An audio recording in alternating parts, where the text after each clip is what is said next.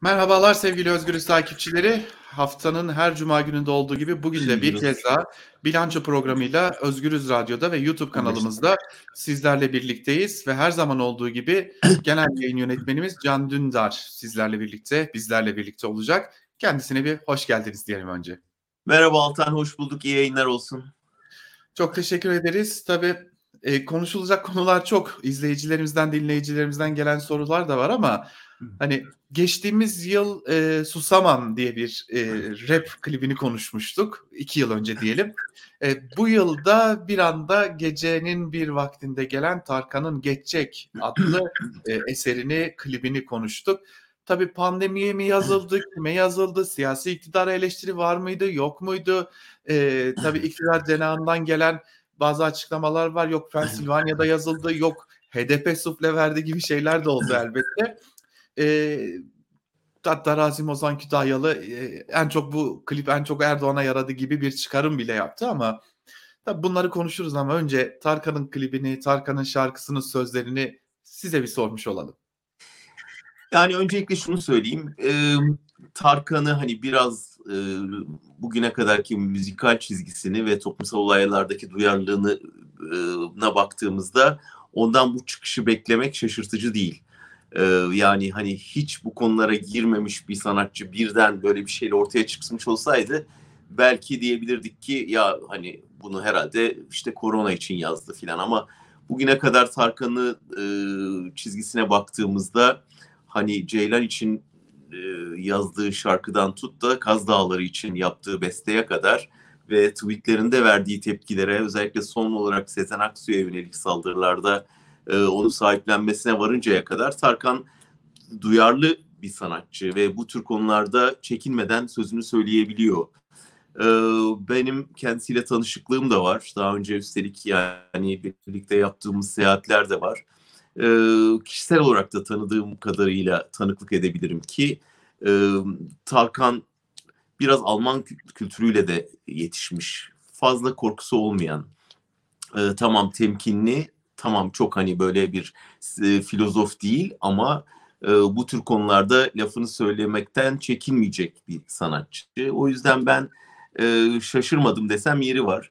E, hani Pensilvanya'ydı, CHP'ydi, HDP'ydi bütün o şeyleri de gülümseyerek izliyorum ama e, yani benim de kendimce kimlerin sufle vermiş olabileceğine dair e, kendi e, tahminlerim var ama bilmiyorum paylaşayım mı ama tamamen hiçbir bilgiye sahip olmadan ben de açıkçası bir Sezen Aksu şeyi hissetmedim değil arkasında hani sözlerde dinleyince Sezen Aksu'nun eli değdi mi acaba diye doğrusu düşünmeden edemedim. Çünkü hani satır aralarına baktığımda e, Sezen'in şarkılarında e, yazdığı şarkı sözlerinde rastladığımız türden hakikaten tırnak içinde cinlikler var diyeceğim. E, Tarkan'a yakışmış ama. Fakat bütün bunları e, bir kenara bırakırsak şunu görüyoruz e, altı parti lideri bir araya geldi. Bir deklarasyon yayınladılar.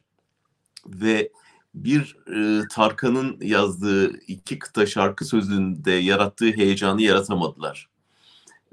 Onun verdiği umudu, onun verdiği neşeyi topluma yayamadılar. Yani bu aslında belki de üzerinde durmamız gereken şey bu. Oysa çok daha büyük bir heyecan oluşması gerekiyordu. Büyük bir umut oluşması gerekiyordu o fotoğraftan. Ama gördüğümüz gibi yani bir çok geç gelmesi, iki bekleneni vermemesi, üç kulisler arka planda olup biten işte masa altı tekmeleşmeler vesaireyle birlikte ya gene mi bir şey olmayacak duygusunun yayınlanması. Buna karşın Tarkan'ın lafını hiç çevirmeden gayet doğrudan üstelik çok neşeli bir tonda mesajını vermesi ve geçecek demesi, geçecek demesi, bitecek demesi, gidecek demesi e, bir anda toplumda gerçekten bir şey e, uyandırdı. Bir yanıyla o beklenen mesajı verdiği için. İkinci yanıyla bir sanatçının herkes yani ortalama e, popçular bu kadar sessizken Tarkan gibi bir ismin kendini ortaya atması nedeniyle elbette bir heyecan dalgası yarattı ve ben bunu çok olumluyorum ve Yine işte kültürel hegemonya meselesine geliyor. Bir türlü AKP'nin 20 yılda çözemediği şey işte bu etkiyi hiçbir şekilde yaratamadıkları gibi bu etkiyle baş edemiyorlardı. Yani ancak işte komplo teorileriyle e, veya hakaretlerle ya da dilini koparırım türünden e, tehditlerle söndürmeye çalışıyorlar, itibarsızlaştırmaya çalışıyorlar. Ama tersine gördüğünüz gibi böyle bir dönemde böyle bir çıkış yapan sanatçı olsa olsa ismini büyütüyor.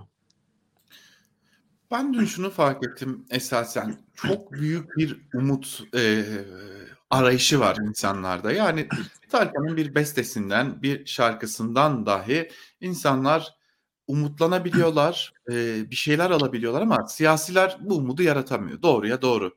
E, ve bu umudu yaratamadıkları gibi yeri geldiğinde hayal kırıklıkları yaratıyorlar. Şimdi ilerleyen dakikalarda izleyicilerimizden gelen o yönlü sorular da var. Onlara bakacağız ama toplum Altan, size göre öyle değil mi? Yani sen Ankara'da yaşıyorsun, çok daha iyi görüyorsun. Yani evet. bütün şeyi hissetmiyorlar. Yani bu Tarkan'ın şarkısında bir gezi ruhu var.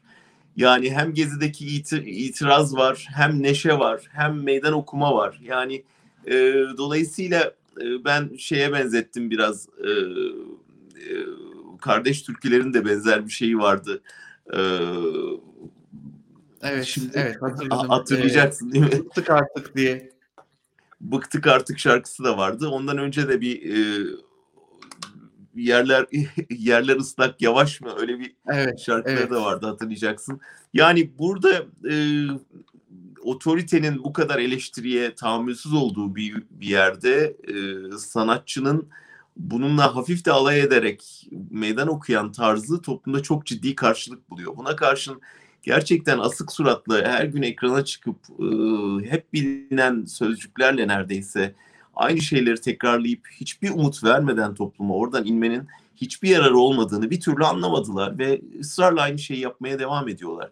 Genç değiller, yeni bir sözleri yok, umut vermiyorlar ve eğlenceli değil. Yani ve Tarkan bunların hepsini ihtiva ettiği için bir anda patlayıverdi.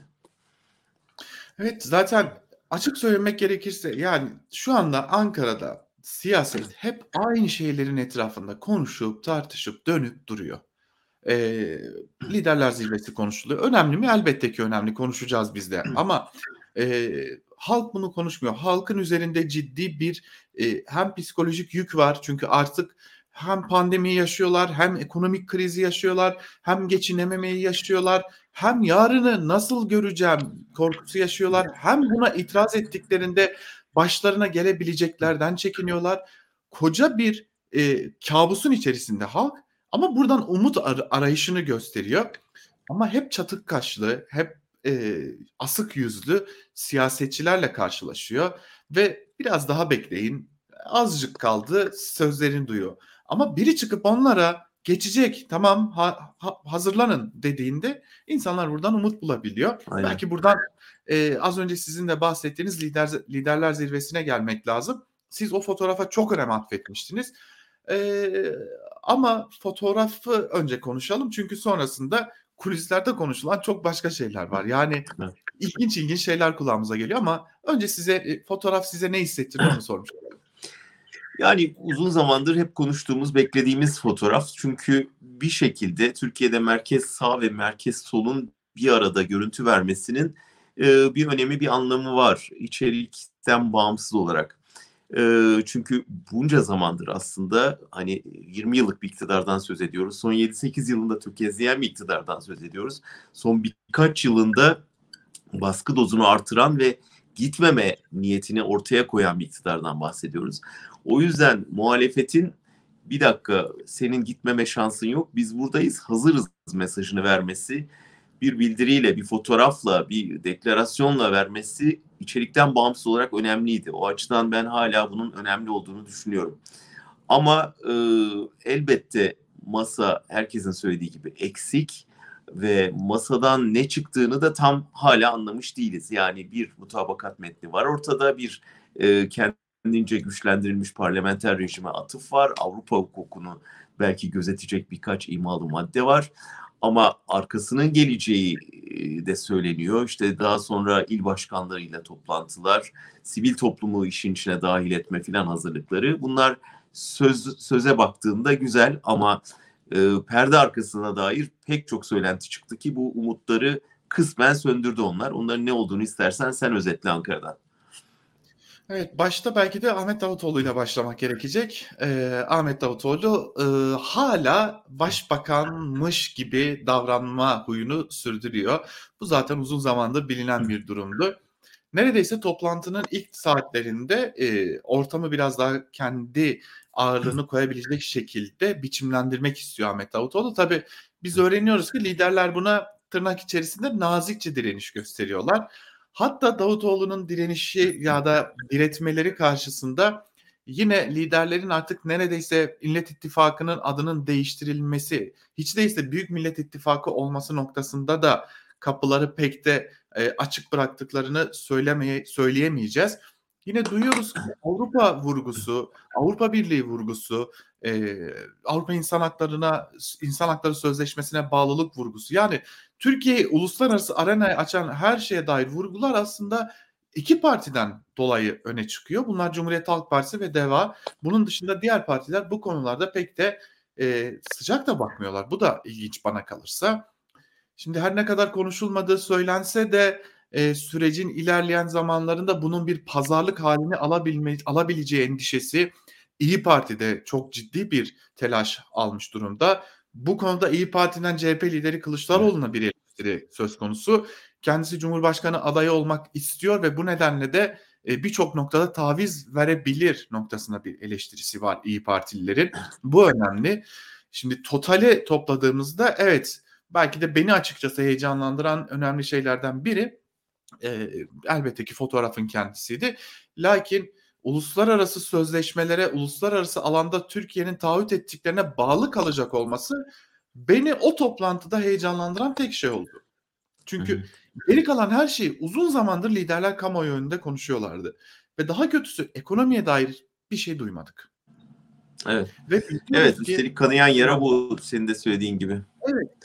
Arka planda şunu da eklemek gerekecek ki ekonomiye dair liderlerin ya da kurmayların bir araya gelişinin önünde de çok sayıda engel var. Çünkü partiler ekonomiye çok farklı bakış açısına sahipler. Bu çok doğaldır. Bu elbette ki olabilir ama ortada ekonomik kriz gibi bir sorun varken niye birleşemesinler? Siz ne dersiniz?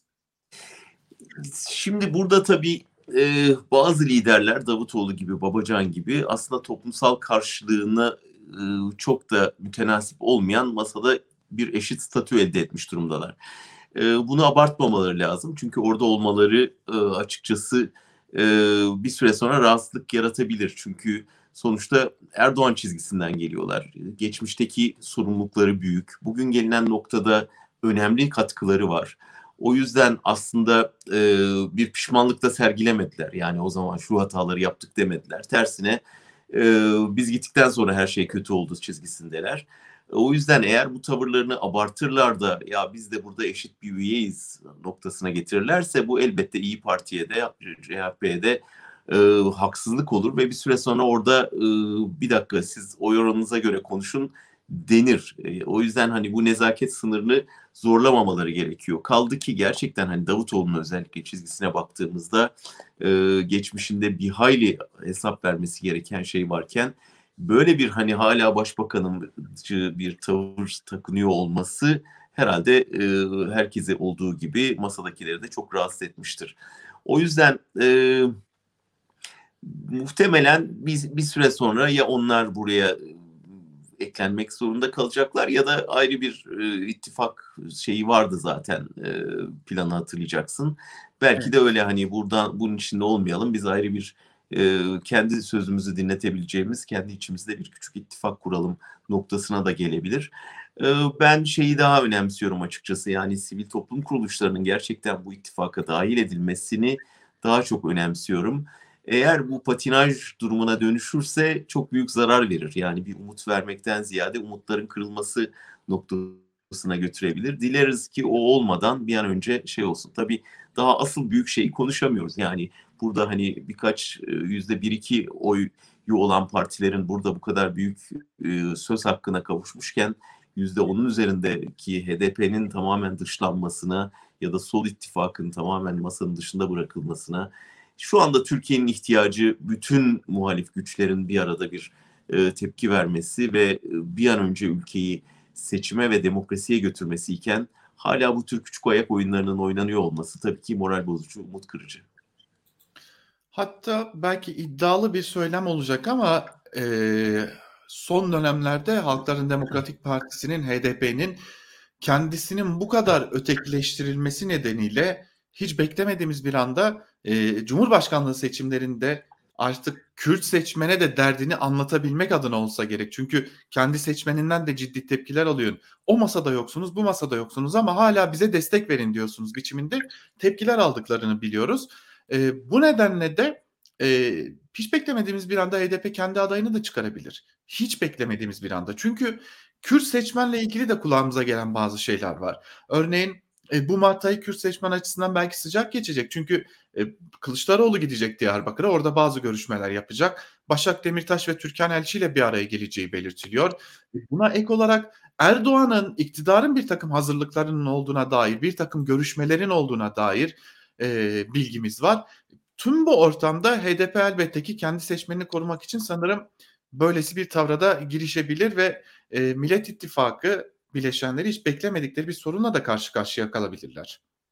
Orada tabii aday ismi çok önem kazanacak. Yani muhtemelen HDP de kararını ona göre verecek. Aslında e, Kılıçdaroğlu'nun helalleşme çizgisi e, hayata geçirilebilirse ve HDP ile bu ilişki o helalleşme e, yaklaşımıyla sürdürülebilirse bir uzlaşma noktası bulunabilir. Ama eğer hani İyi Parti içindeki milliyetçi damar e, Davutoğlu çizgisiyle birleşir de e, buna tamamen aykırı bir aday üzerinde e, uzlaşma çabasına girişirse HDP dediğin gibi e, kopmayı tercih edebilir bu noktada. Tabii burada bir bilgi daha verelim. E, bunu çok konuşuyorduk. Hani e, İyi Parti içerisinde dengelerin biraz e, Meral Akşener aleyhine çalıştığına dair. Çünkü teşkilatlardan sorumlu Koray Aydın'ın da ciddi bir ağırlığının olduğunu biliyoruz e, İyi Parti içerisinde. E, gelen bilgilere göre de İyi Parti içerisinde büyük bir değişiklik olacak. Yani genel başkan yardımcıları değişecek, e, bazı önemli noktalardaki isimler değiştirilecek. Bakalım Meral Akşener daha mı ağırlığını koyacak yoksa biz Koray Aydın ağırlığını daha mı hissedeceğiz ki böyle olursa kuvvetle muhtemel daha sert milliyetçi söylemler de duyacağız biz e, Koray Aydın'ın daha çok öne çıkmasıyla. E, bu da ayrı bir risk olarak karşımızda duruyor değil mi? O bu riskin arada... önemli olduğunu nereden anlıyoruz? İktidarın hep o yumuşak karna vurmasından anlıyoruz öyle değil mi? Yani Bahçeli'nin evet. ikide bir masada HDP de var e, söylemini sürdürmesinden. Erdoğan'ın ısrarla oraya vurmasından yani buradan hem HDP'yi iyice ötekileştirme hem İyi Parti içindeki çatla derinleştirme çabasını net görüyoruz. O yüzden e, sadece iktidarın söylemine bakmak bile buradaki e, temel sıkıntının ne olduğunu bize gösteriyor. Kesinlikle öyle. O zaman muhalefetle ilgili izleyicilerimizden de gelen bazı sorular var. Onunla deva onlarla devam etmiş olalım. Ee, diyor ki izleyicimiz muhalefet tam da bizim konuştuğumuz konuya da denk geliyor. Ee, muhalefetin son anda kendini sabote etme gibi bir alışkanlığı var seçim süreçlerinde. Biz bu seçimde de bununla karşılaşabilir miyiz? Yani bu devam eder mi ve devam ederse ne olur diye soruyor bir izleyicimiz. Yani bu, bu risk hep var elbette. Haklı da bir endişe. Bu hepimizin de endişeyle beklediği bir şey, gelişme. Ee, yani e, biliyorsun İyi Parti zannediyorum e, üst düzey yöneticilerden biri genel sekreteri hemen zirve öncesinde çok bir şey beklememek lazım diye açıklama yaptı. Şimdi bu bildiğin ayağına kurşun sıkmak. Yani toplumda böyle bir beklenti varken ve liderler ilk defa buluşuyor e, şeyi varken, umudu varken bir anda hani bunun bu rüzgarı dindirmek için özel yapılmış bir şeye benziyor. E, bu tür hamleler gelmeye devam ederse mesela bir anda işte HDP'yi tamamen şey dışına formül dışına itecek bir adımdan tutun da işte dediğin gibi İyi Parti içinde e, daha aşırı milliyetçi kanadın yönetimde e, söz sahibi olması gibi. Elbette bunlar e, şeyi bekleyen ittifakın önündeki e, kaygan zeminler olarak önümüzde duruyor. E, dolayısıyla şaşırmayız böyle bir şey olursa ama tek umudumuz geçmişten ders almışlardır. Biraz daha dikkatli olacaklardır noktasında. Bir de tabii Kılıçdaroğlu burada çok ince bir diplomasi yürütüyor. Ee, onun çabaları e, büyük oranda bunu engellerse engelleyecek diye düşünüyorum. Hemen muhalefetle ilgili başka bir soru daha var. Onunla devam etmiş olalım. Seçim güvenliğini sağlayabilecekler mi? Bu konuda öngörünüz var mı diye de soruyorlar. Malum 12 Şubat'taki zirvede de seçim güvenliği konusu ön plana çıkmıştı. Siz de bu konuda uyarılar yapmıştınız. Ne diyorsunuz? Bu defa acaba olabilir mi? Sağlanabilir mi? Yani şu anda iktidarın elindeki kartlara baktığın zaman Altan e, ekonomik kartı bir şey kalmadı yapabileceği. E, yani şu anda toplumun toplumsal tepkinin de farkındalar. Seçimden kaçmak için hani bir büyük kaotik bir ortam yaratmak, savaşa sığınmak vesaire de çok mümkün gözükmüyor. Elinde kala kala kalan e, şeyler bir e, medyayı ve sosyal medyayı bloke edip tamamen bir iktidar propagandasıyla seçime gitmek. İki, işte önümüzdeki hafta geleceğini açıkladı Erdoğan, seçim yasası ve partiler yasasıyla oynamak. Yani sandıkla oynamak, yani sandık güvenliğini e, deşmek, yani bazı partilerin girmesini engellemeye çalışmak, girse bile aldıkları oyun dağılımıyla oynamak. Yani bundan sonra biraz sandık matematiğiyle kazanma çabası. E, burada muhalefete büyük iş düşecek ama e, ve İstanbul özellikle İstanbul örgütü çok iyi hazırlık yaptığını söylüyor. Artık e, son derece dikkatli olacağını söylüyor. Bunca şeyden sonra, yaşanandan sonra biz de daha dikkatli olacaklarını tahmin ediyoruz ama e, İsmet Paşa'nın bir sözü vardır. Eşkıyanın bu gece ne yapacağı belli olmaz diye. Gerçekten hani bu kadar çaresizleşmiş ve sandıktan başka çaresi kalmamış bir iktidar karşısında ne kadar örgütlüler, ne kadar sahip çıkabilirler doğrusu benim de soru işaretlerim var. Şimdi ilginçtir şu tam da şu dakikada önüme bir haber düştü. Diyarbakır'ın Silvan ilçesinde HDP, DBP, CHP, DEVA, Gelecek Partisi ve İyi Parti ilçe örgütleri e, faturalara karşı e, gelen zamlara karşı ortak bir eylem yapmışlar. Şimdi baktığımızda il ilçe örgütleri özellikle ilçe örgütleri aslında partinin doğrudan tabanını temsil eden, partilerin tabanını temsil eden yapılardır. E, bu kadar korkulan tabanda böyle bir ortam varken e, yukarıda olmaması e, evet. çok ciddi bir sıkıntı olsa gerek. Evet toplum toplum örgütlü siyaset yani toplumsal e, taban çoktan aştı bu, bu sorunları ve bir an önce çare arayışına girişti. Özellikle e, ekonomik yangın e, kaçılmaz olarak e, bir araya getirdi insanları. E, dolayısıyla bu ta- tavanda oynanan e, oyun, ayak oyunları vesaire e, ne kadar derin bir hayal kırıklığı ve umutsuzluk yaratıyordur onu ta- tahmin etmek zor. Çünkü hani onların tabanda yaptığı şeyin tavana yansımaması akıl alır gibi değil. Oysa e, siyasetten beklenen nedir? Siyasi önderlik gösterip bu birlikteliğin temellerini atması değil mi? Tersine ortada bir temel var üstünün çatısını kuramıyorlar. Yani oluşmuş bir şeyin üstüne inşa edemedikleri bir binadan söz ediyoruz. Akıl alır gibi değil. Ama dilerim o tabandaki toplumsal e, dayanışma ve birliktelik ihtiyacı bir süre sonra e, tavana yapacağı baskıyla bu dayanışmayı ortaya çıkarır. Yoksa gerçekten e, tabanın onlardan kopması gibi bir sonuç doğabilir ki bu da çok çok yazık olur. Aslında büyüyen kararsız kitle biraz bunun işaretini veriyor bize.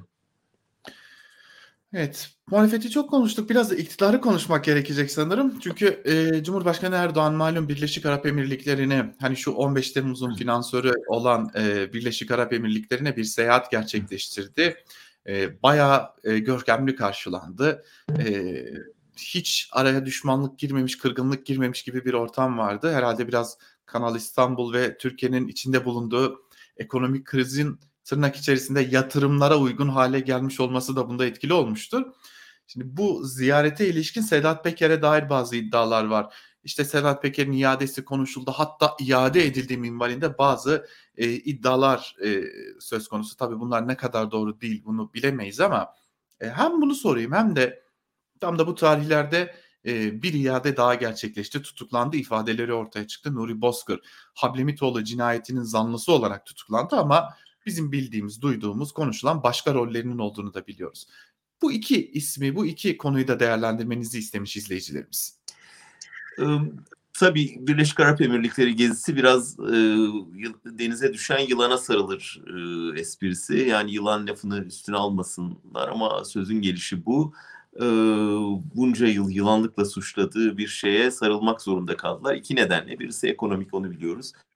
Birisinin de Peker olması elbette e, beklenen bir şeydi. Yani Peker'in susturulması iktidarın öncelikli hedeflerinden biriydi. E, zaten susturulmuş durumdaydı ama bir şekilde cezalandırılırsa Böylece e, hiç olmazsa hani bundan sonraki muhtemel çıkışlarını ya da ona özenip çıkış yapmayı niyetlenenleri engelleriz diye düşünmüş olabilirler. O yüzden Peker'in iadesini istediklerine bence hiç şüphe yok. Önemli olan ne karşılık aldıkları ve bugünlerde iade edilirse de ben de buna doğrusu şaşırmam. İade edildiğini çok zannetmiyorum. Ee, ama e, şaşırır mıyız? Şaşırmayız. Çünkü Bozkır örneğinde de aslında Ukrayna e, çok uzun süre burası bir hukuk devleti, hukuki süreç devam ediyor. Yargılama süreci devam ederken iade edemeyiz diye direnmişti. Ama öyle bir nokta geldi ki savaşın eşiğine geldi. Rusya ile karşı karşıya geldi. Erdoğan'ın silah satışına ve desteğine ihtiyaç duyduğunda da çok kolaylıkla Nuri Gökhan Bozkır'ı e, iade edebildiler. O yüzden benzer bir ekonomik ve siyasi çıkar karşılığı e, Peker'i gözden çıkarması hiç de zor olmaz ama buralarda biraz elinde koz olarak tutma, e, Erdoğan'ı daha fazla tavize zorlama gibi pazarlıkların da yapılmış olması muhtemel. O yüzden de e, işin o yanından çok emin olamıyorum. Bir başka nokta tabii şu, e, Peker'in bir arşivi var ve e, videolarından gördüğümüz kadarıyla o arşivini böyle bir iade riskine karşı çoğaltıp güvenceye alacak kadar zeki, akıllı birisi. Dolayısıyla başına bir şey gelmesi halinde o arşivin patlama ihtimali de çok ciddi bir ihtimal. Kaldı ki yargılama sürecinde söyleyebilecekleri de bir başka kriz yaratabilir. O yüzden ne kadar samimiyetle hadi geri alalım dediler, ne kadar samimiyetle orada dursun ama sussun e, politikasında ısrar ettiler. Onu da kestiremiyorum. Son olarak Bozkır'a da değineyim. Ben de merakla e, poliste ve savcılıkta verdiği ifadenin sızmasını bekliyordum. Biliyorsun bu tür şeylerde hemen e, yandaş medyaya sızdırılıyor ilk ifadeler ve başka birilerini karalamak için kullanılıyor. Bu sefer çok temkinli olduğunu gördük. Polisten sızma olmadı, e, sızdırma olmadı. E, işte savcılık ifadesinde de son derece sınırlı bir şey noktaya yoğunlaşıldığını gördük. Yani sadece Hablemitoğlu cinayeti ve orada üstlendiği yardımcı rol yani cinayeti de üstüne yıkma şeyinden vazgeçmişe benziyorlar. Oysa e, Bozkır'ın bilgisi bununla sınırlı değil. Bütün silah ticaretinin içinde, MİT tırları olayının içinde, kendisi işte soğan dolu bir tırın içinde yakalattığı mühimmat meselesi var. E, bütün bu ticarete aracılık etmesi meselesi var. O konulara e, Erdoğan da değinmişti. İşte bu konularda verdiği demeçleri eleştirmişti vesaire. E, hiç bunlardan söz edilmediğini ve sadece belli bir e, cinayet konusuna yoğunlaşıldığını, orada da bir e, ismini vermeden bir üst düzeyden aldığı bir e, görevi yerine getirmek için tetikçiye yardımcı olmakla suçlandığını e, görüyoruz. Eğer bundan ibaret kalacaksa şunu anlayabiliriz. Bütün o konuları biz kapatalım. Aman e, o zehirli olabilecek mevzulara girmeyelim. Burada Hablemitoğlu cinayetindeki küçük bir rolüyle bu işi kapatalım. Böylece belki muhtemel konuşacağı konuları da engellemiş olalım gibi bir formülasyona gitmiş olabilirler diye düşünüyorum. Tabii bu işin sonunda eğer bir pazarlık varsa da bu e, konunun e, belki de zaman aşımına bırakılması durumuyla da ilerleyen zamanlarda Türkiye'de alışkın olduğumuz üzere karşı karşıya kalabileceğiz. Aynen. Tabii konular çok ama e, bir diğer konu Suriyeli mülteciler konusu. Türkiye'nin hassas noktası. E, şimdi İçişleri Bakanlığı'ndan gelen bazı bilgiler var. İçişleri Bakanlığı tırnak içerisinde Suriyeli mültecileri seyreltme politikası izliyormuş ve buna dair çalışmalar yapılıyormuş. E, tabii yine Türkiye nüfusuna geçtiği belirtilen Suriyeli mülteciler var. 193 binin üzerinde. E, tabii izleyicilerimiz şunu soruyorlar. Bu bir sorun teşkil eder mi Türkiye'nin geleceği için diye de bir soru var. Yani böyle bir efsane var. Hani Erdoğan bir şey hazırlıyor. Seçimlerde Suriyelilere vatandaş ve oy vatandaşlık ve oy hakkı vererek seçim sonuçlarını etkileyecek falan diye.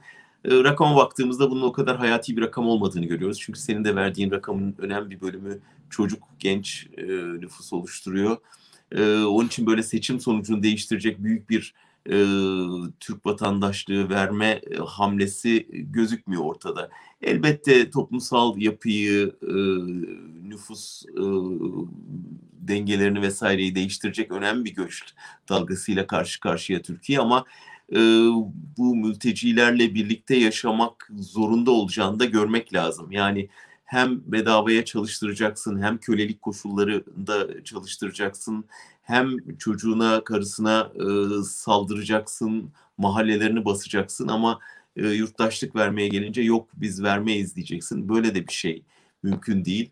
O yüzden hani e, ne hükümetin e, açık kapı politikası, biz bunları ucuz işçi olarak alalım kullanalım politikası, ne Kılıçdaroğlu'nun biz davul zurnayla bunları geri göndereceğiz e, politikası çok gerçekçi gözükmüyor. Aslında uygar bir ülkeye düşen, kendisine sığınan e, çaresiz insanlara elbette kucak açmak, yardımcı olmak ve hukuki statü sağlamaktır. O yüzden e, ne bu korkularla onları düş, düşmanlaştırmaya gerek var ne de bu konuyu çözümsüz bırakmanın alemi var. O yüzden ben e, çözüm odaklı düşünülmesi ve insani boyutun ihmal edilmemesi gerektiğini düşünüyorum. Son bir sorumuz var belki cevaplamak istersiniz. Malum cezaevlerinden son dönemde çok sayıda ölüm haberi gelmeye başladı. Hasta tutuklular hayatını kaybediyor, yaşlı tutuklular hayatını kaybediyor. 20 yıl, 30 yıldır cezaevinde bulunan tahliyesine kısa süre kalan isimler hayatını kaybediyor. Bir yandan da e, başta Aysel Tuğluk olmak üzere birçok tutuklunun sağlık konusu konuşuluyor. E, belki bu konuya ilişkin de bir değerlendirmeniz var, olur mu diye sormuş bir izleyicimiz. Onunla bitirelim. Evet çok çok e, gerçekten acı çünkü bu ekstra bir cezalandırma hatta infaz yöntemi daha önce birçok cumhurbaşkanı çok daha insani yaklaşımla birçok mahkumu affetme yetkisini kullanmıştı. Ki bu insanların çoğu mahkum da değil, tutuklu durumdalar. Ve Erdoğan'ın bu yetkisini kullanmaması ya da bakanlığa kullandırmaması gerçekten e, tamamen e, orada bırakalım başlarına ne gelecekse gelsin bir ekstra cezalandırma politikası. E, ne diyelim Altan başladığımız gibi e, içeride çare bekleyen tutsaklara da geçecek diyelim.